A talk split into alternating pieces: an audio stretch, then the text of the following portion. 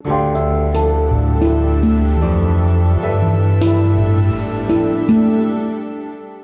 schreiben das Jahr 2020 und das hier ist die sogenannte Gegenwart.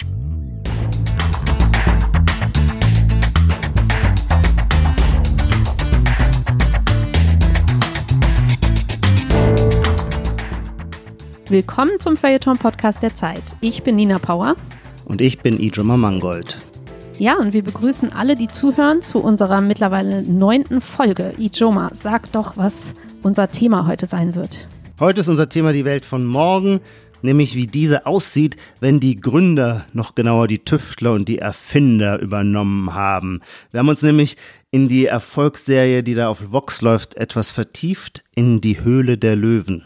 Genau, wir haben die letzten Tage fast ausschließlich damit verbracht, uns äh, diese ewig langen Folgen reinzuknallen.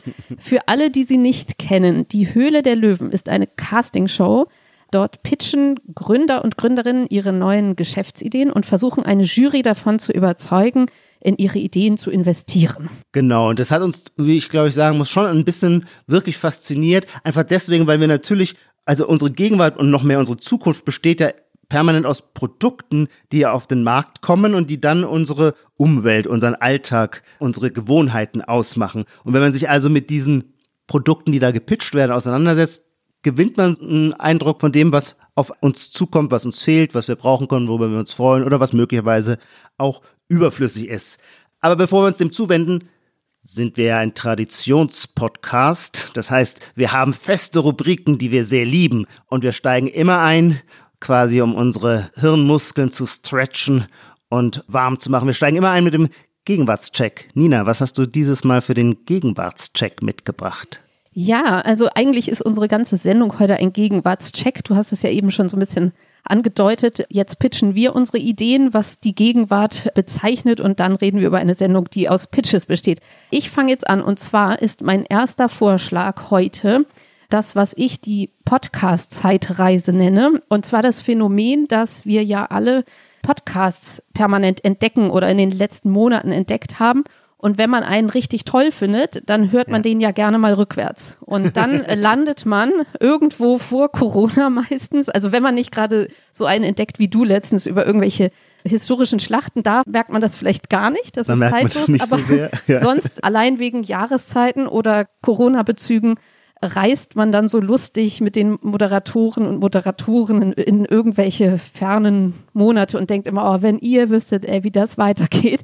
Und das habe ich Podcast Zeitreise genannt. Guter Begriff. Ich finde, dafür kriegst du auf jeden Fall deinen Punkt. In der Tat das finde ich was Charakteristisches. Ich habe jetzt noch nie so Podcasts in dem Sinne so weit zurückgehört, dass mir das jetzt aufgefallen wäre. Aber generell stimmt natürlich, egal wo du reinhörst, es ist verblüffend, wie schnell du weißt, ob bei Fernsehsendungen oder sonst was. Du weißt, nach spätestens drei Minuten weißt du, ist es vor Corona oder nach Corona aufgenommen. Genau, allein das schon. Oder ja. was weiß ich, mit der Trump-Wahl wird es uns so gehen, ne? So, was hast du mitgebracht, Ijoma? Als erstes einen neuen Begriff aus der Welt der Unternehmensorganisation. Da hieß die Abteilung, die früher äh, für Personalfragen zuständig war, die hieß früher ja immer, wie auf Englisch sprach man das, glaube ich, immer so HR, also Human Resource mhm. oder als Plural Human Resources. Mhm. Und äh, in einigen Unternehmen, und das scheint mir eine klare Tendenz zu sein, ist der Titel dieser Abteilung neu benannt worden und zwar in People and Culture. Nee, ernsthaft? Und da kann man sagen, das ist jetzt echt so, oh, mich schüttelt's da. Also die Form, das ist jetzt, das ist quasi auch der woke Moment, der jetzt die Personalabteilung übernommen People of hat. Culture müsste es heißen. Eigentlich müsste es sogar heißen, genau, People of Culture, das ist lustig, ja, ja, absolut. Nein, People and Culture, das wollte ich heute in den Gegenwartscheck Okay, einbringen. also ich vertraue dir, Ijoma, weil ich habe keine Peilung, also Ne, ich sitze ja in diesem einen Unternehmen und da gibt es sowas wie eine Personalabteilung und Stimmt, so. Aber irgendwie habe ich das Gefühl, ich kann dir vertrauen, dass du da am Puls bist bei den beim Aber es ist doch toll, wenn so ganze Abteilungen, also im generischen Sinne Abteilungen, sich einen neuen Namen geben und der reagiert einfach so komplett auf das, was gerade angesagt ist und wie wir auf die Welt schauen. Finde ich schon faszinierend. Ja, großartig. Finde ich super. Passt auch in unsere heutige Sendung. Das zweite, ja, das ist, ich möchte das einfach so gerne sagen. Du kannst jetzt sagen, das ist uralt, aber ich finde, der Gegenwartscheck ist eben nicht nur der aller, aller, aller heißeste Scheiß, sondern einfach auch so ein, wo stehen wir jetzt? Und wenn man im Nachhinein fragt, wie haben Leute 2020 im Herbst über ihre Kinder auf Facebook und Twitter gesprochen. Wie haben die die genannt? Mhm. Dann mag das schon zwar eine Weile so sein, aber sie nennen sie K1 und K2, wenn sie zwei haben. Also, oder drei. Du kannst so, und sie sagen, entweder um cool zu sein, aber ich glaube auch, um die Anonymität der Kinder Ach, zu schützen. Und dann siehst du so ein süßes, gekriegeltes Bild von so einem Dino und dann steht da, K1 hat mir das heute auf den Frühstückstisch gelegt mit so einem Herzchen. So. Ach so, nee, da kommst du bei mir durch, weil ich bin kinderlos, deswegen ist mir dieses Vokabular sowieso fern und fremd. Insofern habe ich das noch nie gehört, finde es aber eigentlich ganz lustig. Finde ich jedenfalls besser. Früher haben die Eltern, wenn sie über Kinder immer von den Zwergen gesprochen und das fand ja, ich so stimmt. furchtbar kitschig. Da ist mir K1 und K2 sehr viel lieber. K1 bis 3. K1 bis 3, genau. Ja. Okay, schön, ist ja harmonisch heute hier. Was hast du denn jetzt noch? Jetzt habe ich was sehr Simples, aber wir erinnern uns alle noch sehr gut noch bis vor einem Jahr, also es fing, glaube ich, so vor drei Jahren ganz massiv an wie eine Epidemie und hielt sich dann zwei Jahre. Und jetzt möchte ich sein Vergehen und seine Ersetzung verkünden. Da sagte man zu einem immer, alles gut, alles gut. Und das hat sich ja damals wahnsinnig schnell verbreitet. Die Menschen waren gar nicht mehr in der Lage, einen Satz ohne dieses alles gut zu sagen. Und jetzt tritt es langsam zurück und wird ersetzt durch perfekt. Hm. Oder super Danke oder so, ne? Also. Bist du nicht du, überzeugt? Ja, noch nicht ganz, weil. Aber vom Aussterben würdest du zustimmen, dass das alles gut jetzt nicht mehr ganz so nee, genau. Also wenn du, wenn wir jetzt in den Graphen, auf die wir jeden Tag schauen, ob sie hoch oder runter gehen, da würde alles gut, würde schon runtergehen, aber echt noch nicht unten sein, würde ich sagen, weil mhm. Also ich habe das vorgestern gerade geschrieben. Immer die Schlafmützen, die lange brauchen, bis ja. sie wissen, dass man was nicht mehr sagt. Ja, oder wo man einfach so, dann rettet man sich so zurück auf die Formel, die man halt schon gefunden hatte. Also ja, wollen wir es nochmal so zurückstellen und weiter beobachten? Also, dass man perfekt sagt, ist bei dir, würdest du sagen, ja, nee, das geht so, aber da hätte ich jetzt nicht mhm. gesagt, das ersetzt das oder eher so dieses, ja, nee, das ist eine so eine, so eine Wolke aus so super, mhm. danke, perfekt, so. Mhm. Na, wir halten unsere Ohren gespitzt. Ich verzichte auf den Punkt, aber. Ich lehne es nicht komplett ab, aber ich würde sagen, beobachten wir nochmal. Ja, die Zukunft kann ja gewissermaßen kann mich noch bestärken oder äh, Lügen strafen. Wenn man das Gras wachsen hört, müssen die Tendenzen ja, die man beobachtet, auch erstmal phantomhaft sich erst am Horizont zeigen. Wenn sie schon durchgesetzt sind, sieht sie ja jeder. Das stimmt. Also so, vielleicht, vielleicht kriegst dran. du den Punkt nochmal so in zwei Monaten genau. rückwärts, genau. okay? Okay, eine Corona-Sache müssen wir natürlich immer nehmen. Habt ihr letztes Mal auch gesagt, diesmal nicht Masken, sondern wenigstens so ein bisschen feuilletonistisch, weil es was mit Sprache zu tun hat. Und zwar finde ich, gibt es in Deutschland so verschiedene Säulen der Sprachwitze. Das eine ist natürlich der klassische Friseurtitel, also dieses O'Hara, Harlekin, ja. so. Dann gibt es dieses furchtbare Mehr und Mehr mit EH und EE, also aus der Touristikbranche. Mhm bisschen Bäckereibetriebe machen auch ein paar Witze mit Sprache. Es gibt aber auch eine Wochenzeitung, die das hin und wieder macht. und jetzt gibt es aber was Neues und zwar diese Schilder, die vor kleinen Geschäften stehen, wo entweder steht, also auf den Kunden und die Kundin bezogen, du bist mit Abstand die Schönste im Laden oder wir sind mit Abstand die Besten und das ist halt natürlich der Witz mit dem Abstand, dass man bitte Abstand halten soll. Ja, absolut. Da werden jetzt gerade alle so ein bisschen kreativ, habe ich das Gefühl. Genau, das Schild habe ich bei uns in der Zeit im Aufzug, glaube ich, vor sechs Wochen das erste Mal gesehen und seither fiel es mir auch überall auf. Ja, das ist schon schön zu sehen, ja, wie Begriffe oder so, so, sprachliche Phänomene halt wirklich, die sind nun wirklich exponentiell in ihrem Wachstum. Das verbreitet sich irre, deswegen ist dann natürlich der Überdruss daran auch seinerseits ein exponentieller, weil man denkt, der Erste, der das Schild aufstellt, der durfte zu Recht noch schmunzeln, aber schon der Dritte ist ja nur noch ein öder Kopist. Wobei ich manchmal denke, wenn das so super gestylt ist und gelayoutet, denke ich so, boah, ihr seid ganz schön schnell auch eure ganze, eure Abteilung so. Dann wirkt das so, als hätten die das schon vorletztes Jahr in der Tasche gehabt. Also wenn das so auf einer Litfaßsäule für mhm. irgendwie, da denke mhm. ich dann so, wow, okay, ganz schön fit. Oh, okay, okay, Nina, es gibt noch eine andere Reaktion, fällt mir jetzt ein, die sich dann bei mir so in meinem inneren Monolog abspielt, nämlich, dass ich quasi, wenn ich das zehnte Mal äh, dieses Schild in einem Hotel sehe, dann bin ich total genervt über die Einfallslosigkeit, auch um dieses Randschmeißerische. Und dann tritt ich einen Schritt zur Seite und schaue auf mich selber und denke, wie unangemessen und deplatziert ist dieser billige Snobismus, den du da gerade raushängen lässt. Weil, Herrgott, worum geht es denn? Wir haben ein praktisches Problem zu lösen, nämlich, dass wir Abstand halten. Dann ist es doch irgendwie netter, das in einen solchen Satz zu verpacken, auch wenn seine Pointe jetzt nicht mehr die alleroriginellste ist, als es einfach nur als direktes Kommando oder Anweisung. Damit würde ja auch keiner glücklich werden. Und es kann auch nicht die Aufgabe von Hotelrezeptionisten sein, sich jeden Tag neue originelle Sprüche für Corona-Abstand einfallen zu lassen. Spätestens an diesem Punkt habe ich dann ein wahnsinnig schlechtes Gewissen über meine erste Reaktion auf dieses Schild. Also wir sind jedenfalls mit Abstand der beste Podcast. So wie wir uns genau. hier zugeschaltet gegenüber sitzen. Wobei ich möchte endlich mit dir auch mal einen Podcast ohne Abstand machen, nämlich einen, in dem wir im selben Raum sitzen. Ich hatte das einmal mit Lars und ich finde es schon, man kann sich anders oder besser ins Wort fallen, ist mein Eindruck. Ja, sieht gerade schlecht aus, würde ich sagen, für deinen Wunsch, aber bleib dran. Nina, darf ich noch was bringen? Genau, eine Sache hast du noch. Eine habe ich noch. Ich weiß gar nicht, ob die so wirklich richtig doch, doch, doch, die passt auch in unser Genre. Die hat mich aber einfach diese Woche so wahnsinnig geil geflasht. Nämlich, dass man bei Twitter, wenn man in einer Auseinandersetzung steht mit jemand anderem und der regt sich dann sehr auf und man regt sich selber auch auf, dann schreiben die Leute gerne Lower Your Ego. Mhm. Und das ist so geil, weil das ist so, wie kann man denn auf einer Plattform, wo man ja schon definitorisch per se nur deswegen ist, weil man gerade mal sein Ego irgendwie findet, es sollte sich artikulieren. Wie kann, kann man diesen performativen Widerspruch nicht sehen, dass dieser Vorwurf an jemand anderen adressiert, so wahnsinnig stark auf einen selber zurückfällt? Und ich habe den Spruch öfter gelesen, aber diese Woche natürlich das Phänomen der Woche war ja, wie heißt sie, Paula Schwarz. Ich hoffe, du hast auch von Paula Schwarz gehört. Geht so. Ich Geht so. hatte ah. heute Produktionsdienst diese Woche und bin so ein bisschen Oh, abgetaucht. Nina, da hast du das verpasst.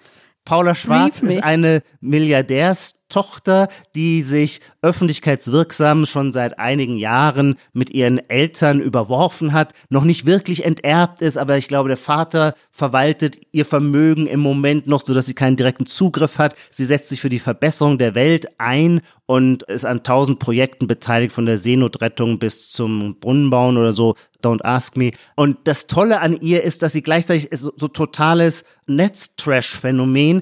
Und was mir an ihr gefällt, ist, dass sich in ihr quasi, dass man bei ihr so sehen kann, wie sich zwei völlig vermeintlich gegensätzliche Dinge wunderbar verbinden lassen. Sie bleibt nämlich absolut das Rich Kid, für das sie sich quasi selber hasst in ihrem ganzen Verhalten, weil sie pöbelt dann auf Twitter rum und beschimpft alle anderen, die sie nicht bewundern und so weiter. Und ist quasi auch gedressed, was ich ihr überhaupt nicht zum Vorwurf mache, gedressed wie ein Bilderbuch Rich Kid. Und gleichzeitig aber baut sie diese dieses alter Ego des Antikapitalismus auf und wie sehr sie die Welt verachtet, aus der sie kommt und wie sie ein neues Leben sich aufbaut im Zeichen der Nächstenliebe.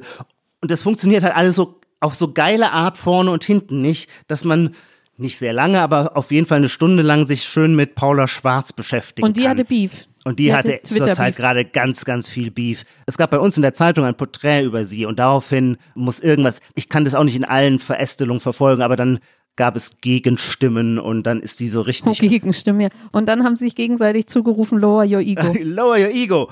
Oder was man in dem Zusammenhang auch gerne macht, und das macht sie auch, und das ist auch schon wieder so geil, äh, selbstwidersprüchlich, dann sagt sie so, alle, die so wenig Hirn haben, sollen die Klappe halten. Und das gibt's ja auch ganz oft auf Twitter, dass man anderen ein zu geringes Maß an Hirn unterstellt. Und das finde ich auch so komisch, weil ich denken würde, das einzige verlässliche Zeichen dafür, dass man halbwegs intelligent ist, ist, dass man andere nicht für dumm hält. Mhm. Das ist klug von dir, Ijoma. Also auf jeden Fall kriegst du den Punkt, weil du bei Twitter Und du machst mal bitte deine Paula Schwarz Hausaufgaben. Ja, mache ich, mach ich. Hole ich nach, hole ich nach. Hole nach, genau. So, das war's. Wir dürfen endlich zu unserem großen Thema der heutigen Folge kommen. Die Höhle der Löwen auf Vox. Und ich habe eben schon gesagt, wir haben uns das echt jetzt tagelang reingeknallt bis zur letzten Minute und wir haben beide festgestellt, dass plötzlich damit das Fernsehen in unser Leben zurückgekehrt ist, ja. was irgendwie generell ausgestorben war, dachte man, aber auch in ja. meinem, also ich muss sagen, ich habe so, naja, eine klassische Wetten das James Bond Sozialisierung hinter mir und dann dieser ganzen 90er Kram mit den Talkshows mhm. und dann ein bisschen Germany's Next Topmodel alles mitgemacht und dann mhm. irgendwann wurde man so eine Art wie erwachsen und hat dann eben auf Netflix umgeschaltet oder auf irgendwelche Mediatheken des öffentlich-rechtlichen Fernsehens, wo auch, also was ich interessant finde, einfach also ich habe sehr lange keine Werbung mehr gesehen im Fernsehen und nun mhm. bei Vox wird das dazwischen geschaltet und es erinnert mich so an dieses alte Werberaten in der Schule in den 90ern, wo dann meine Freundinnen irgendwie sich dazu oder im Kino oder eigentlich vom Fernseher vor allem verabredeten und dann nach einer Sekunde schneller als bei einem Song wussten, du das oder Mattel oder Monte oder all diese tollen Marken und so. Und das war ja dann völlig weg und jetzt ist es irgendwie anders wiedergekommen in den das letzten stimmt, Tagen. also mit dem Aussterben der Kulturtechnik des Fernsehens hat man auch den Kontakt verloren zu dieser, sagen wir mal so, ehrlichen und ein bisschen billigen Produktwelt, die im Vorabendprogramm von Fernsehsendern angepriesen wird. Die machte aber zumindest in meiner Erinnerung mal quasi wenn die Welt eine Tapete ist, vor der man hin und her läuft und lebt, was ist meistens auf dieser Tapete abgebildet? Da würde ich sagen, früher ja ganz, ganz viel Werbung. Also jeder kannte die Rama-Familie. Also man war auch überhaupt nicht überrascht, in welcher Weise ein Waschmittel beworben wurde. Und all diese Produkte, die für die klassische Villa Riba, Werbewelt, Villa Bajo, all den ganzen Kram, ja. Mhm. mit der ich aufgewachsen bin, die sind, indem man kein Fernsehen mehr schaut, auch völlig verschwunden. Denn in den anderen Medien, in denen wir jetzt uns die Filme und was weiß ich reinziehen, die haben ganz andere Produkte. Und deswegen, wenn man dann mal wieder Fernsehen schaut, ist man überrascht, dass es tatsächlich aber auch immer noch Maggi gibt und dass Maggi auch weiterhin eine glückliche Familie oder Knorr eine glückliche Familie um den Essenstisch versammelt, als würden wir noch in alten heteronormativen Zeiten leben. Ja, und du musst es dir halt auch wieder angucken. Also die andere neue Werbung ist ja so, die wedelst du weg wie so eine Fliege oder wartest auf diese fünf Sekunden, bis du die überspringen kannst. Und das ist ja, also damals oder in den Formaten ist ja Werbung irgendwie so ein Content an sich schon fast. Also, Ja. naja, jedenfalls, das war ein netter Nebeneffekt. Aber ich war tatsächlich auch irgendwie überrascht. Ach so, es gibt noch diese klassischen Sender.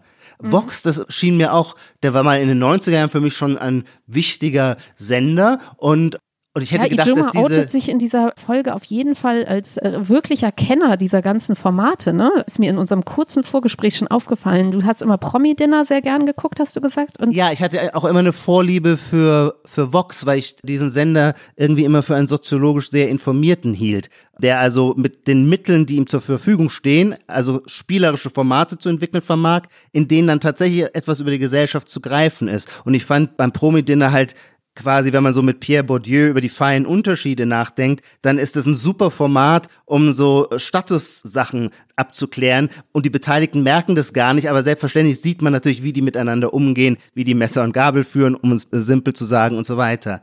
Und ich finde Höhle der Löwen auch deswegen wieder so, eine, so ein tolles Format, weil es auch wieder so nah an der Gegenwart ist und soziologisch finde ich wirklich etwas aufgreift, so dass ich nicht nur unterhalten bin oder dass ich deswegen unterhalten bin, weil ich das Gefühl habe, ah ja, ich habe hier was am Wickel. Also vielleicht können wir einmal noch das Konzept vorstellen, also so ganz grob für alle, Ja. die es nicht kennen. Das war jetzt gerade die achte Staffel. Das Genre gibt es in vielen Ländern. Das kommt natürlich aus dem Amerikanischen, wo es, glaube ich, Tank of Sharks heißt. Also die Investoren und Investorinnen haben immer so wilde Tiernamen, was muss man sagen, ich relativ affig finde. Also auch die sind halt einfach nicht so hart. Und es ist so ein bisschen so, die Musik muss das dann schon immer sehr dramatisieren. Ne? Wir können ja einmal, also es gibt diese Jury und da sitzen diverse Leute drin, die viel Geld haben und in die Ideen investieren, dieser Pitches. Wer sind denn die Löwen? Vielleicht können wir die mal durchgehen. Genau, Also, die Löwen sind die Investoren und deswegen habe ich, ich habe den Titel auch nicht verstanden. Ich vermute mal, dass man in der Welt von Venture Capital halt Investoren Löwen nennt, weil sie mächtig sind. ja, Aber, aber wenn die Sharks heißen in anderen Ländern, also ich glaube, es gibt, ich, ich weiß nicht, es soll so die Härte dieser Verhandlungen, glaube ich, irgendwie auch Ja. so darstellen, was so und ein die bisschen. gibt es natürlich in der Sendung nicht wirklich. Da sind die Löwen ja eher Lebensretter gewissermaßen. Die zerfleischen ja nicht. Also unter einem Löwen stelle ich mir jemand vor, der sein Opfer zerfleischt. Und da ist es ja das Gegenteil der Fall. Der Investor bietet dann sein Geld an. Also die Kandidaten pitchen ihre Geschäftsidee und haben sechs unterschiedliche Investoren und ach so genau, wir wollten die vorstellen. Ja, da sind Carsten Maschmeyer, dem Amte wohl bekannt, Freund von Gerhard Schröder gewesen, gehört zur Niedersachsen oder zur Hannover Mafia mit Veronika Ferres verheiratet, hat viel Geld verdient, glaube ich, mit der Riester-Rente, wenn ich das richtig erinnere und gilt auch gemeinhin immer als eine zwielichtige Figur. Judith Williams kannte ich nicht, hat mich gefreut, sie kennenzulernen. Die Tochter eines Opernsängers, hat dann selber eine sängerische Ausbildung gemacht und als Opernsängerin gewirkt, bis eine Erkrankung das verhindert hat. Dann wurde sie eine Teleshopping-Moderatorin und dann eine Unternehmerin. Also im Grunde dieser Unternehmungstyp, ich kenne mich wenig aus, sind im Grunde so Beteiligungsfirmen, also Firmen, die halt in verschiedene Branchen, von denen sie ausgehen, dass sie ein bisschen auskennen, einsteigen und dann andere Firmen mit aufkaufen, um mit denen gemeinsam den Markt zu erobern. Wen gibt's Genau. noch? Die unterscheiden sich halt so ein bisschen in ihren Schwerpunkten, würde ich sagen. Also die Judith Williams hat halt diesen Shopping-Kanal-Hintergrund. Ja. Schmuck macht die gerne. Genau, der Maschmeyer so ein bisschen Finanzen. Dann gibt's Finanzen und alles, was jetzt im Netz läuft, oder? genau und so auch so, ja, sozusagen die zukunftsträchtigen, ich glaube auch so Medizin viel, ne? Ja, das macht auch der Nils Glagau, gell? Da, da spielen irgendwelche Apotheken immer eine Rolle. Das Ja, ich nee, der ist, der ist Geschäftsführer, der ist ein bisschen jünger, also die anderen sind so, oder der Maschmeyer ist 61, die Judith Williams, die ist 49, nur mal so als Eindruck. Also es Ja. sind jetzt nicht so ganz junge Hüpfer. Nee, genau, der Nils Glagau, der ist Geschäftsführer von einem Familienunternehmen von Orthomol, also diesen Dingern, diesen Nahrungsergänzungsdingern. Also der hat auch Ah, so ein bisschen, genau. Den gibt es noch. Dann gibt es Georg Kofler, den ich sehr faszinierend finde. Ein Südtiroler, äh, also in dem Sinne ja eigentlich ein Italiener, aber natürlich deutschsprachig aufgewachsen. Er hat noch diesen schönen, man hört Auf diesen hört schönen man, ja. Akzent. Und der war irgendwann mal Assistent oder sowas von Leo Kirch und hat dann war, glaube ich, dann Chef von oder sogar Gründer von Pro7, also eine große Medienkarriere hingelegt, hat jetzt seit längerem, wenn ich das richtig sehe, eben eine Beteiligungsfirma, die vor allem jetzt auch im Internet Dinge gut an den Mann bringt. Er war zweimal verheiratet mit derselben Frau, mit der Christiane zu Seim, die ihrerseits ja auch eine große Medienmanagerin ist. Ja. Ja, ich finde, wer mit wem verheiratet ist, immer so toll. Und ich finde es dann, die Christiane zu Seim ist auch eine sehr kluge Frau und das fand ich sehr faszinierend, so quasi sich scheiden zu lassen, sich danach nochmal zu gar heiraten. nicht so Die selten. sind jetzt leider schon wieder geschieden, Oh, was nee. ich zu meinem Bedauern feststellen muss. Genau, das ist Georg Kofler. Warum finde ich den am faszinierendsten? Vielleicht, weil ich das Gefühl habe, dass der am realsten agiert, nämlich als der Investor, der er ist, mehr denn als Figur in der Fernsehshow. Ich finde, er sieht fast ein bisschen intellektuell aus, muss ich sagen. Also im Vergleich zum Style der anderen. Also vor allem der Ralf. So weit würde ich nicht gehen. ja, aber, Aber ich finde, er sieht super aus. vielleicht so ein bisschen, man weiß, er hat schon mal, also Medien sozusagen ist so ein bisschen Person of Culture, ja. So, also hat irgendwas, ist nicht nur so ein, so wie Mr. Regal, über den wir jetzt reden, Ralf Dümmel, der mit diesen knallbunten Hemden da sitzt, meistens Ja. so orange oder so. Und immer ein Einstecktuch in gleicher Farbe. Ja, genau. Und der ist ja Chef von so einer Produktfirma. Also das ist so richtig so. Ich habe auch äh, nochmal noch mal nachgeguckt. Überhaupt haben viele von denen, also der hatte zuerst nur einen Hauptschulabschluss, dann Realschule und hat bei Möbelkraft angefangen. Also ist so richtig, finde ich, von der Basis so ein Typ. So Vertrieb und Vertrieb, genau. Viele Mhm. sind da Vertrieb. Auch der Georg Kofler ist eigentlich Vertrieb. Und wenn ich den ersten Punkt nennen darf, warte, wir haben zwei noch vergessen, ne? Okay, Nico Rosberg, den findest du so schnuckelig, der ist 35 der ist sehr schnuckelig, genau. Der war früher Renn-Formel-1-Fahrer. und macht viel so Nachhaltigkeit und so, ne? Gesunde Ernährung. Ja, das, was also er macht und wie er darüber Also da investiert redet, das interessiert mich nicht so, aber ich finde ihn so, der hat so ein süßes Bubi-Gesicht. Ja, das stimmt, ja. Gefällt der dir nicht? Ach, ja. Den will man doch so durch die Haare wuscheln. Ja. Geht so, läuft so durch. Nee, Habe ich nichts gegen, aber Ah ja. so ein bisschen, ja. Und dann gibt es noch Dagmar Wörl. Die ist 66 und hat so, Steile CSU-Karriere. genau, Staatssekretärin oder so. Rechtsanwältin ist die, hat, ihre Eltern haben bei Siemens gearbeitet, also so ein, sie redet auch viel von so Familienunternehmen, ne? Also, Was Siemens nicht ist.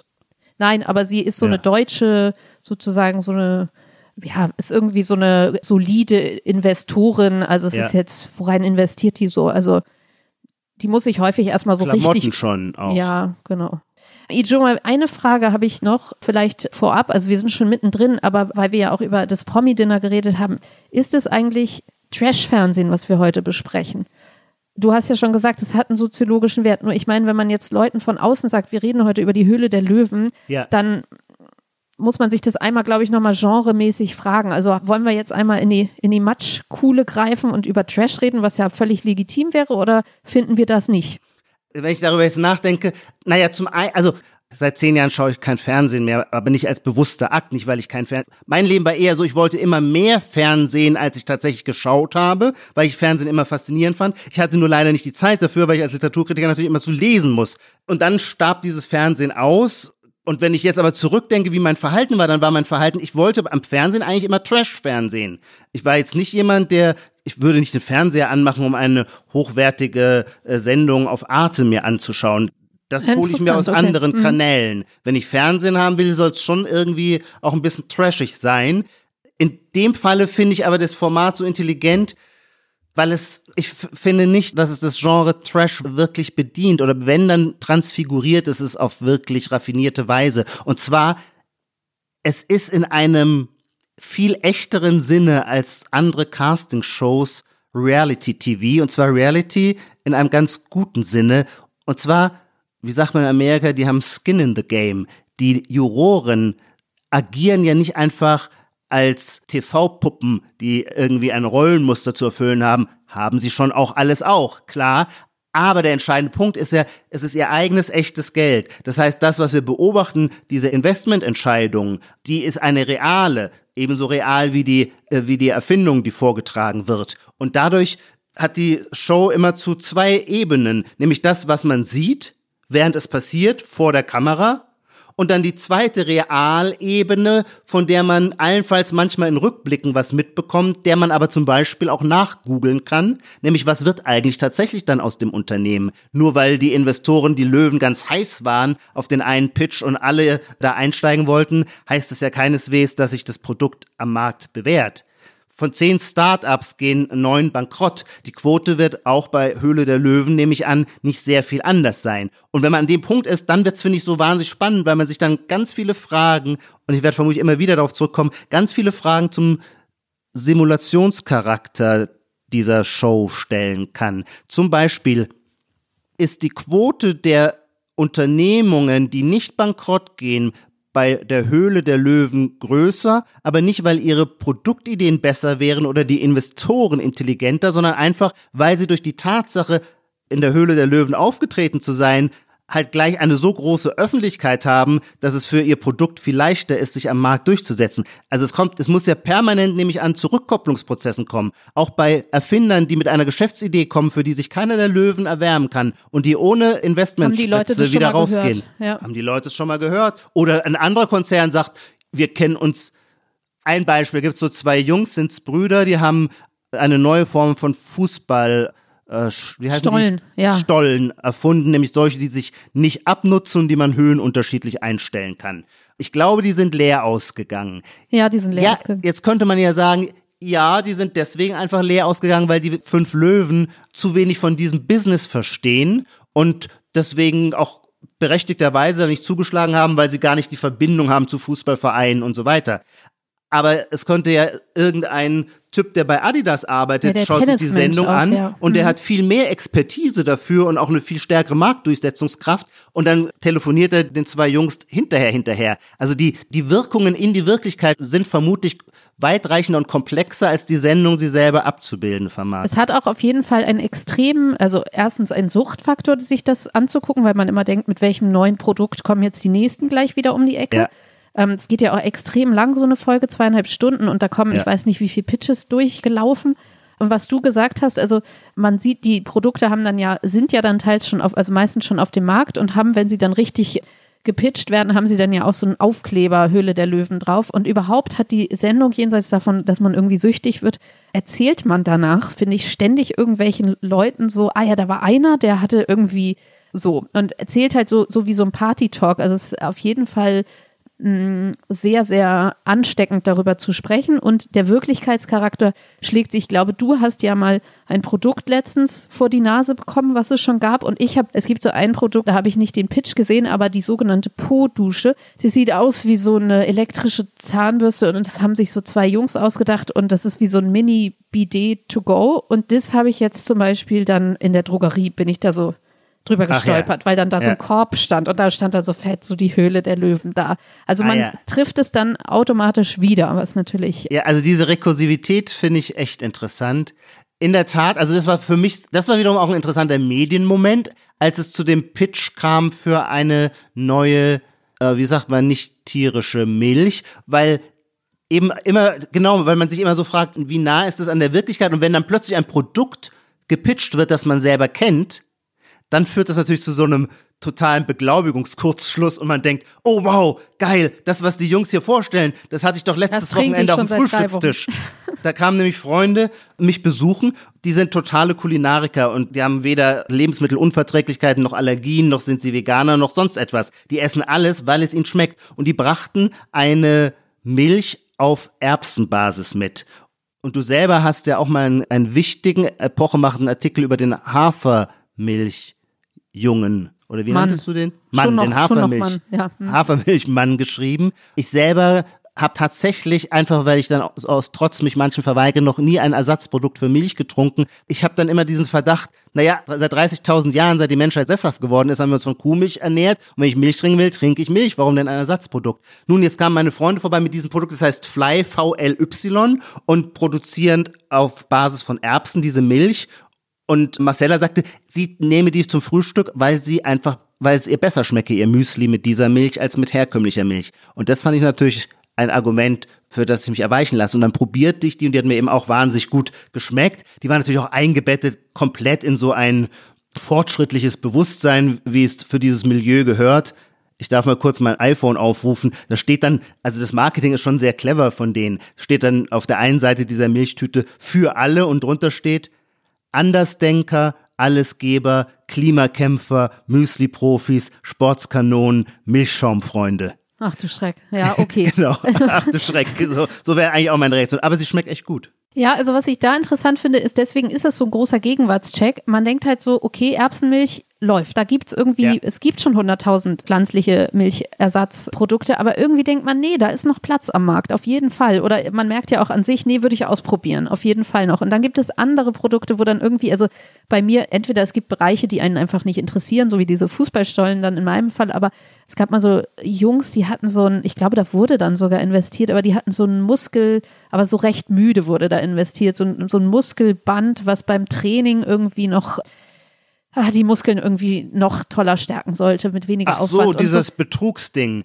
Naja, da, wird das Hirn, da wird das Hirn ausgetrickst. Nee, das ist, glaube ich, was anderes. Du hattest auch so ein Muskelding mal geguckt. Das war sowas, was man sich so umschnallt und dann muss man weniger trainieren und schont Genau. sich und kriegt trotzdem mehr Muskeln. Und Ja, ja, da wird das Hirn so, okay. ausgetrickst. Aber irgendwie dachte weil ich da weniger Beispiel, Blut durch die Blutlaufbahn Ja. läuft. Und dann denkt das Hirn, man hätte schon irgendwie mehr trainiert, Mehr deswegen gemacht, ja. kann man mit weniger Gewicht arbeiten. Jedenfalls dachte ich da, oh nee, Leute, ist durch. Also dieser Sport, also so wie der Zeitgeist dann, also man hat so ein Gefühl, ob man jetzt richtig oder falsch liegt, aber das ist ja wie bei unserem Gegenwartscheck, dass man so denkt, das ist jetzt einfach durch. Das ist gesättigt jetzt, so wie es das große neue so Optimierungsfelder auch gibt. Also Ernährung sind wir noch dran, immer noch irgendwie. Aber manche sagen ja auch, Schlaf ist dann das neue große Ding. Also es gibt so, der Zeitgeist fegt ja manchmal durch so Bereiche und ich finde, das merkt man an diesen kleinen Produkten dann, dass man denkt, okay, nee, Erbsenmilch nehmen wir auf jeden Fall noch mit an Bord.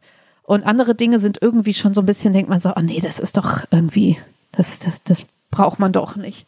Im ersten Durchgang, absolut sehe ich auch so, nur sage ich mir dann immer, wenn ich finde, dass etwas nicht durch ist und man es absolut braucht, was weiß ich, Erbsenmilch, dann ist ja die Wahrscheinlichkeit, dass alle anderen das genauso sehen, total hoch. Ich merke es ja nur nicht.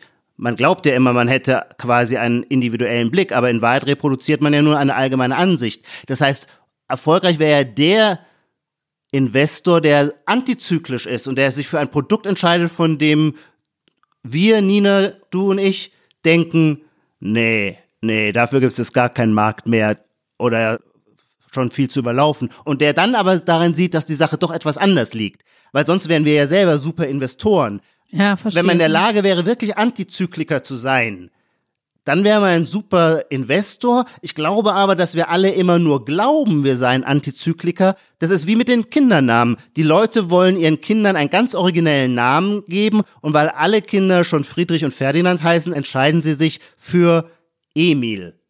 Und es geht ungefähr ein Jahr gut und schon im dritten Jahr stellen sie Nee, fest, alle gut. anderen gleiche Namenswahl. Naja. Hm. Ja, andererseits, das würde ja heißen, im Ernährungsbereich müsstest du jetzt was pitchen, was irgendwie so eine Fettfritteuse jetzt oder sowas, so. Und dann behaupten, das ist irgendwie, gesunde Ernährung ist bald durch, jetzt machen wir mal richtig tierische Fette hier heiß und schmeißen da irgendwie. Ach so, nee, dann So, drücke ich das mich, habe ich ich, mich also- falsch ausgedrückt. Ja. Dann würde ich so sagen, wenn wir das Gefühl haben, ich glaube auch, die Jungs haben, glaube ich, keinen Investor gefunden von der Flymilch, aber ich würde auch denken, die gehen ihren Weg auch so. Aber meine Vermutung ist die Tatsache, dass wir das so überzeugend finden, heißt doch nur, dass es vermutlich unendlich viele Wettbewerber gibt. Denn wenn wir etwas überzeugend finden, und wir sind ja nun bestimmt auf dem Produktmarkt nicht irgendwie die Avantgarde, sondern laufen in der Mitte der Herde gemütlich mit. Wenn wir etwas gut finden, dann werden es unendlich Millionen andere Investoren auch gut finden. Das heißt, der Verdrängungswettbewerb ist dann umso größer. Also man sieht jedenfalls, wir äh, hat schon seinen Grund, warum wir nicht in dieser Jury sitzen, glaube ich.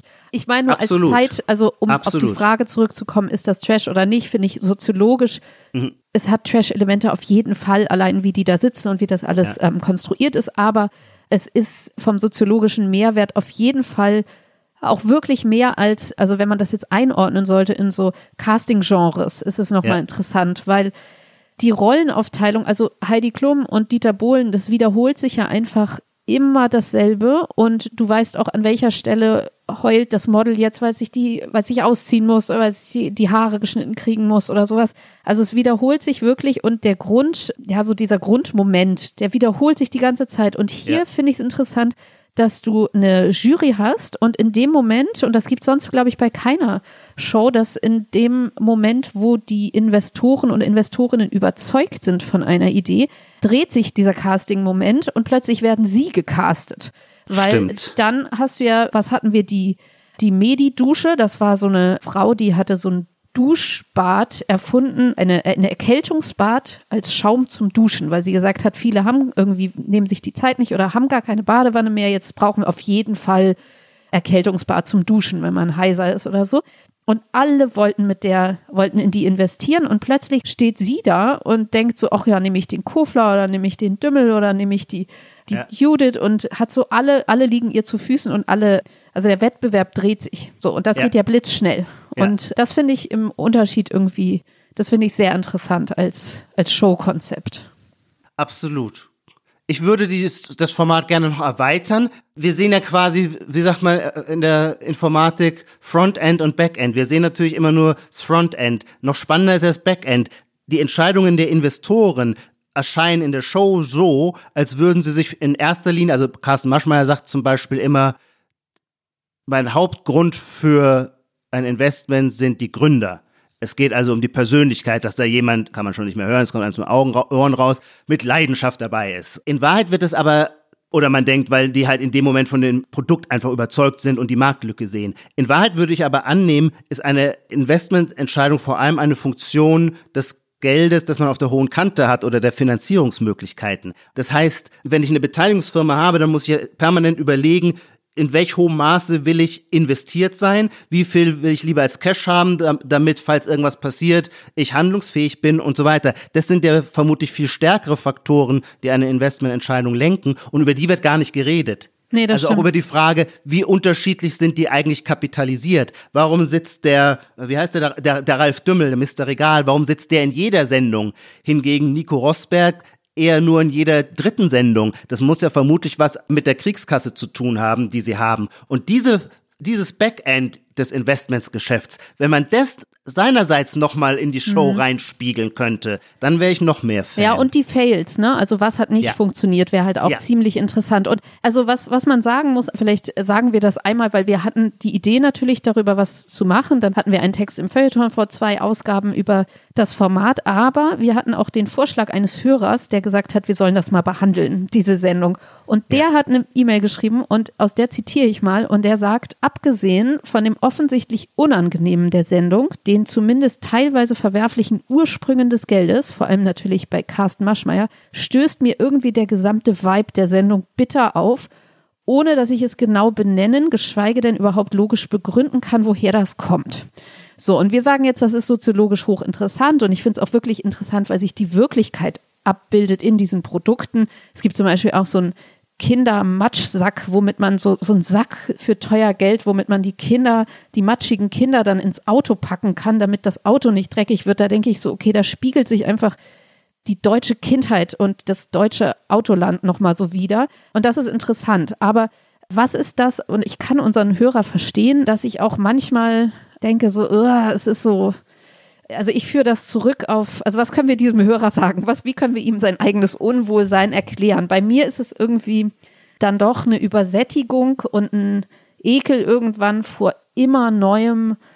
Also diese, es muss immer alles eine Revolution des so und so Marktes sein und jetzt brauche ich noch ein neues Produkt. Und dann denke ich irgendwann so, ey, Kurzes so Zitat. Die Klobürste neu denken. Ja, die Klobürste neu denken und so. Überhaupt sind super tolle Sätze in dieser. Ja. Wichtig, du meintest eben, Carsten Maschmeyer sagt immer, und ich wollte reingrätschen und sagen, er sagt immer, die Kühlkette ist das Problem. Alle haben ein riesiges Problem mit Tiefkühlware. Können wir das unserem Zuhörer nicht schon mal sagen? Der sittliche ne Mehrwert ist, dass man endlich ein Bewusstsein dafür hat, dass das Schwierigste und heikelste und am meisten umkämpfte die Kühlkette ist. Die Kühlkette. Ich habe großen Respekt Deswegen vor der haben Kühlkette. all die äh, Lebensmittelprodukte immer ganz schlechte Chancen. Ja, die armen Dimsums. Da war ja, so eine Chinesin. Ah, wunderbar, eine Chinesin. Mit die sahen so lecker aus und waren ja. so vegan und ohne Zusatzstoffe. Und ich habe ja. gestern Mittag gedacht, hätte ich jetzt diese Dimsums, Mann. Ja. Und ich hab, finde immer, wenn ich einen Supermarkt betrete, ich verstehe nicht, warum gibt es nicht mehr gerne sehr hochpreisige Fertigkost. Ja, weil die Kühlkette das Problem genau. ist, Ijoma. Ja, ja. naja. Also jedenfalls habe ich so ein, genau, habe ich irgendwann so ein, also dieses grundkapitalistische, so wir müssen immer neu und alles revolutionieren und alles Alte ist schlecht, also zumindest in der Darstellungsform wird das ja so aufbereitet. Da denke ich irgendwann nach zweieinhalb Stunden so, boah, ey, ich, so schlimm ist die Realität gar nicht und manches ist auch einfach okay, wenn es so bleibt. So. Also, ja, das ist so deutscher Quietismus. Ja, sorry. Also Deswegen verteidige ich ja die Sendung so, weil mein Bild von Deutschland ist ja das eines sehr etatistischen Landes, wo die Vorstellung vorherrscht, dass der Staat die Dinge regeln muss und dem vertrauen wir, während wir totales Misstrauen haben gegen, wenn jemand auch nur das Wort Freiheit in den Mund nimmt und wenn jemand von Verantwortung äh, und Eigeninitiative spricht, dann wird ihm sofort unterstellt, er sei ein Sozialdarwinist äh, und am Ende solle dann am, Ende wieder nur der Stärkere triumphieren und er sei vermutlich FDP-Wähler. Und einem solchen Land, finde ich, kann eine Sendung wie Höhle der Löwen nur gut tun, weil dann endlich mal vielleicht mehr Bewusstsein, mehr Aufmerksamkeit dafür gewonnen wird, dass unsere Wirtschaft und auch unser hoher Wohlstandsgrad eben davon abhängt, dass Leute ins Risiko gehen, dass sie gute Ideen haben, ins Risiko gehen, ihre ganze Zeit und ihren Einfallsreichtum und ihre Intelligenz da reinbringen, damit neue erfolgreiche Produkte die Marktreife erlangen und dann wird auch wieder Geld verdient, das dann gerne von allen Freunden des Wohlfahrtsstaats im zweiten Durchgang verteilt werden kann. Dagegen ist gegen das Verteilen ist gar nichts zu sagen, aber das erstmal erwirtschaften, darüber, das ist in Deutschland nicht sehr sexy und mhm. deswegen ist meine Hoffnung Höhle der Löwen macht diesen Bereich erstmal dieses Erwirtschaften vielleicht wieder etwas mehr sexy. Ja, also ich habe so viel zu sagen gerade ähm, dazu. Also ich fand, dieses Unwohlsein kommt oder was man dagegen setzen kann, wo man das verteidigen kann, vielleicht einmal ja. zu dem, was du gesagt hast, ist, dass ich finde, dieses, der Carsten Maschmeyer hat ja auch mal so ein Buch Selfmade geschrieben oder schreibt mehrere solche Bücher ja. und da gab es die Überschrift, Erfolg lernt man nicht an der Hochschule oder sowas.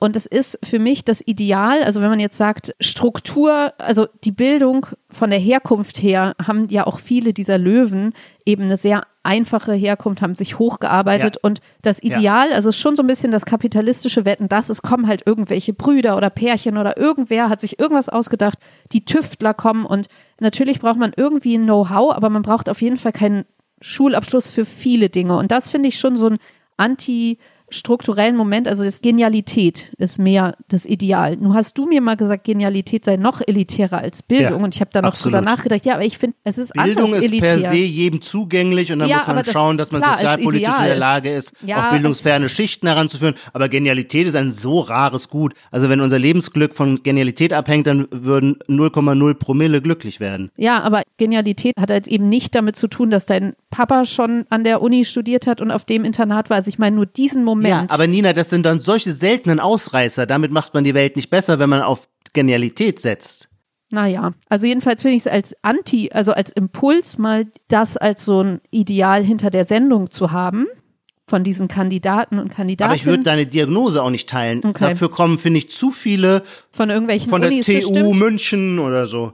Aber von diesen Löwen tatsächlich dann, klar, genau. Ja, von den Löwen nicht. Von den Löwen nicht. Und einfach nur die Idee dass des Pitches, dass du dich in deiner Werkstatt hinsetzen kannst und sagen kannst, jetzt erfinde ich die neue Klobürste und pitche das erstmal, mhm. Mhm. weil ich fleißig bin. So. Ja. Das ist halt was anderes. Ja. Als dass man gleich fragt, ja, was haben Sie denn für einen Abschluss oder wo haben Sie ein Praktikum gemacht oder sowas, ne? Also. Nur die haben halt, die meisten haben echt tolle Berufserfahrung oder schon unternehmerische Qualifikationen auch vorher.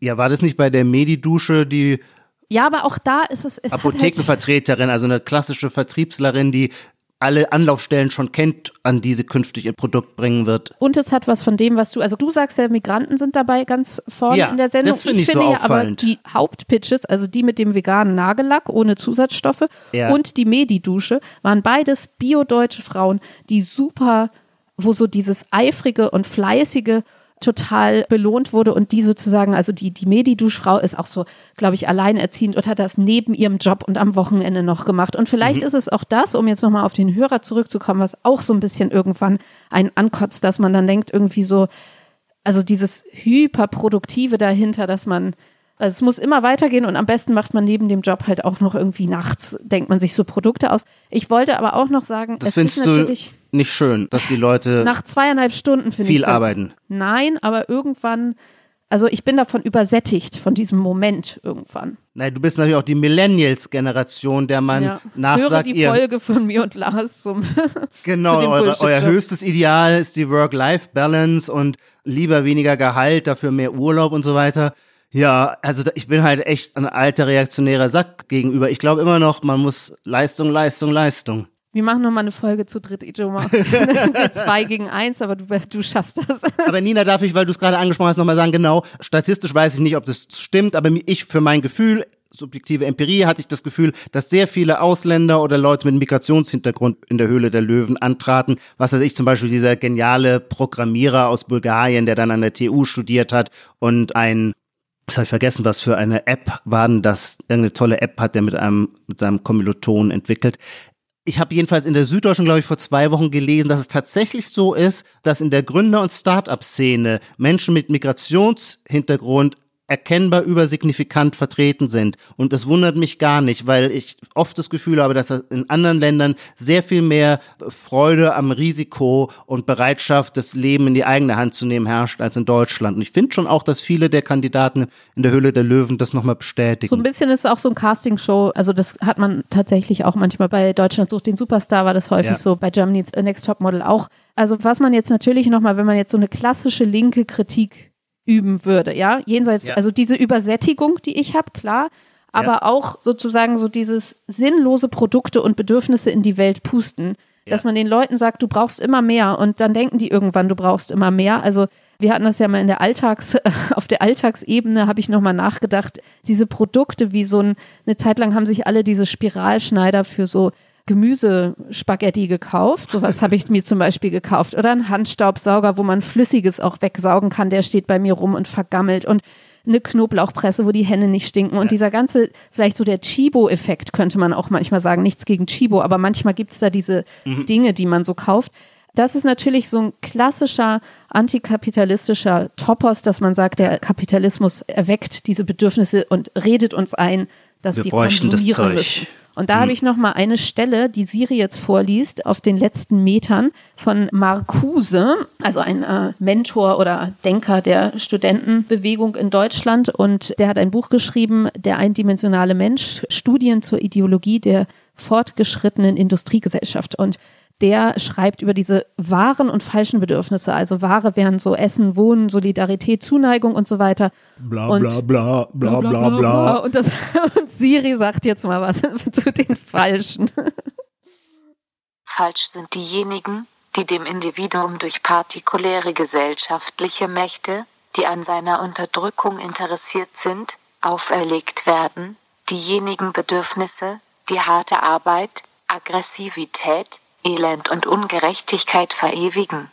Die meisten der herrschenden Bedürfnisse, sich im Einklang mit der Reklame zu entspannen, zu vergnügen, zu benehmen und zu konsumieren, zu hassen und zu lieben, was andere hassen und lieben, gehören in diese Kategorie falscher Bedürfnisse. Also so ein bisschen wird ja auch das, wenn ich über diese unnützen Gegenstände und Produkte, die da nur rumliegen und tatsächlich dann einfach nur dafür da sind, dass andere Leute Geld machen und ich mich irgendwie verarscht fühle. Ich musste so ein bisschen an Marie Kondo denken, die japanische Aufräumheldin. Die hat, ich habe das Buch damals gelesen, natürlich wie alle anderen auch. Und da ging es ja darum, dass eigentlich keine Produkte, also keine Dinge, es geht ja auch so ein bisschen, so ein bisschen Shintoismus angehaucht, die Beseeltheit der Dinge. Also nicht Konsumgüter, die dumm und leer sind, sondern bei ihr gibt es sowas ja gar nicht. Also, dass man eigentlich sagt, okay, lieber Spiralschneider, hier bist du.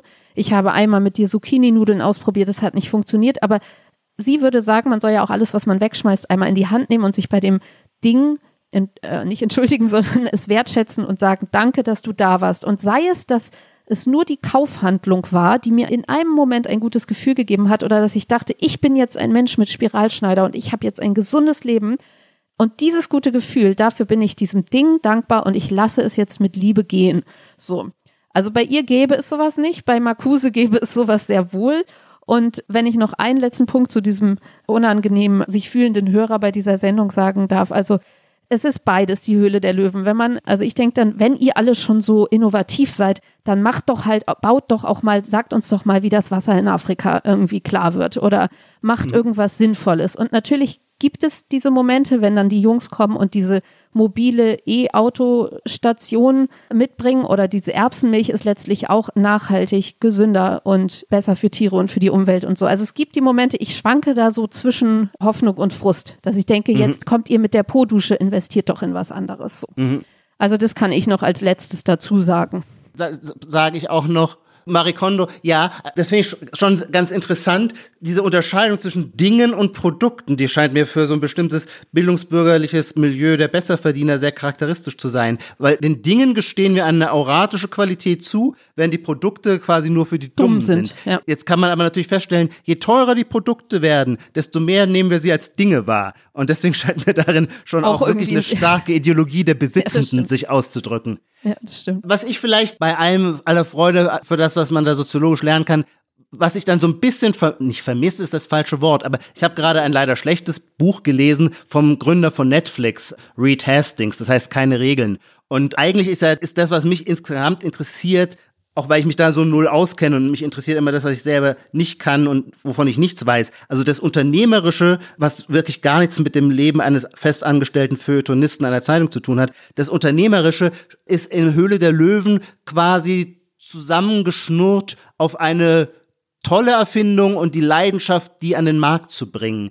Wenn wir uns aber erfolgreiche Unternehmen anschauen, dann ist es oft was ganz anderes, nämlich Firmenkultur. Also die Fähigkeit oder die Frage, ob ein Unternehmen wirklich Erfolg hat am Markt, hat gar nicht so viel mit dem Produkt zu tun, vielleicht schon mehr auch mit der Gründerfigur, ja, ja, aber vor allem eben auch mit der Unternehmenskultur. Und das Buch von dem Red Hastings heißt Keine Regeln. Und diese ganzen Fragen, also in welchem unternehmerisch-kulturellen Umfeld soll das Produkt, kann das Produkt einen Erfolg haben, das wird ja in Höhle der Löwen gar nicht angesprochen, weil das immer so sehr Einzelkämpfer Passiert sind. danach auch so ein bisschen, ne? Mhm. Das passiert eben auch erst danach. Also ähm, insofern finde ich, das will ich nur sagen, ist ein wichtiger Aspekt fällt weg und ein anderer Aspekt, das würde ich gerne hier nur noch als kleine Referenz sagen, weil also Netflix wurde, wenn ich das jetzt richtig erinnere, 98 gegründet. Und damals stiegen die ein, weil es nicht mehr die VHS-Kassetten gab, sondern die Filme waren auf DVD. Und darin sah der Red Hastings eine Chance, nämlich jetzt sind die Portokosten für das Verschicken von äh, VHS-Kassetten oder von Filmen viel billiger, weil man sie als Brief befördern kann und machte Netflix auf, um dann Filme auf DVD auszuleihen. Er hat diese Firma aber nicht Filme per DVD-Ausleihe.com genannt, sondern er hat sie, und das macht mich schon sprachlos, Netflix genannt. Im Jahre 98 oder 99 nennt er seine Firma Netflix, weil ihm offensichtlich zu dem Zeitpunkt schon völlig klar ist, dass zwar in, erst in ferner Zukunft, aber irgendwann werden die Leute Filme im Internet streamen. Weit vor der Welle, ja. Und da ist man wirklich dann weit vor der Welle. Und das dann in Kombination mit einem ziemlich anarchischen Begriff, wie ein Unternehmen zu führen ist, weil er sagt, das Problem ist, zu viel Unternehmensstruktur führt zu mehr Effizienz, aber mehr Effizienz ist immer ein weniger an Kreativität. Und deswegen ist sein Ehrgeiz immer, alle Regulierungen innerhalb des Unternehmens abzubauen. Zum Beispiel gibt es keine Urlaubsregelung mehr. Und ihm ist natürlich schon klar, dass es ein Riesenproblem ist. Wenn es keine Urlaubsregelung gibt, keiner überprüft, ob du da oder nicht da bist, führt es bei ambitionierten Menschen sehr schnell dazu, dass sie immer da sind, weil sie Angst haben, sonst als die dazustehen, die mehr Urlaub nehmen. Das Anders, heißt, als man die denken würde, ja. Hauptaufgabe der Prägung ist dann, dass die Führungskräfte den Leuten ständig von ihren Urlauben erzählen müssen, damit jeder möglichst oh viel, nämlich mehr Urlaub nimmt.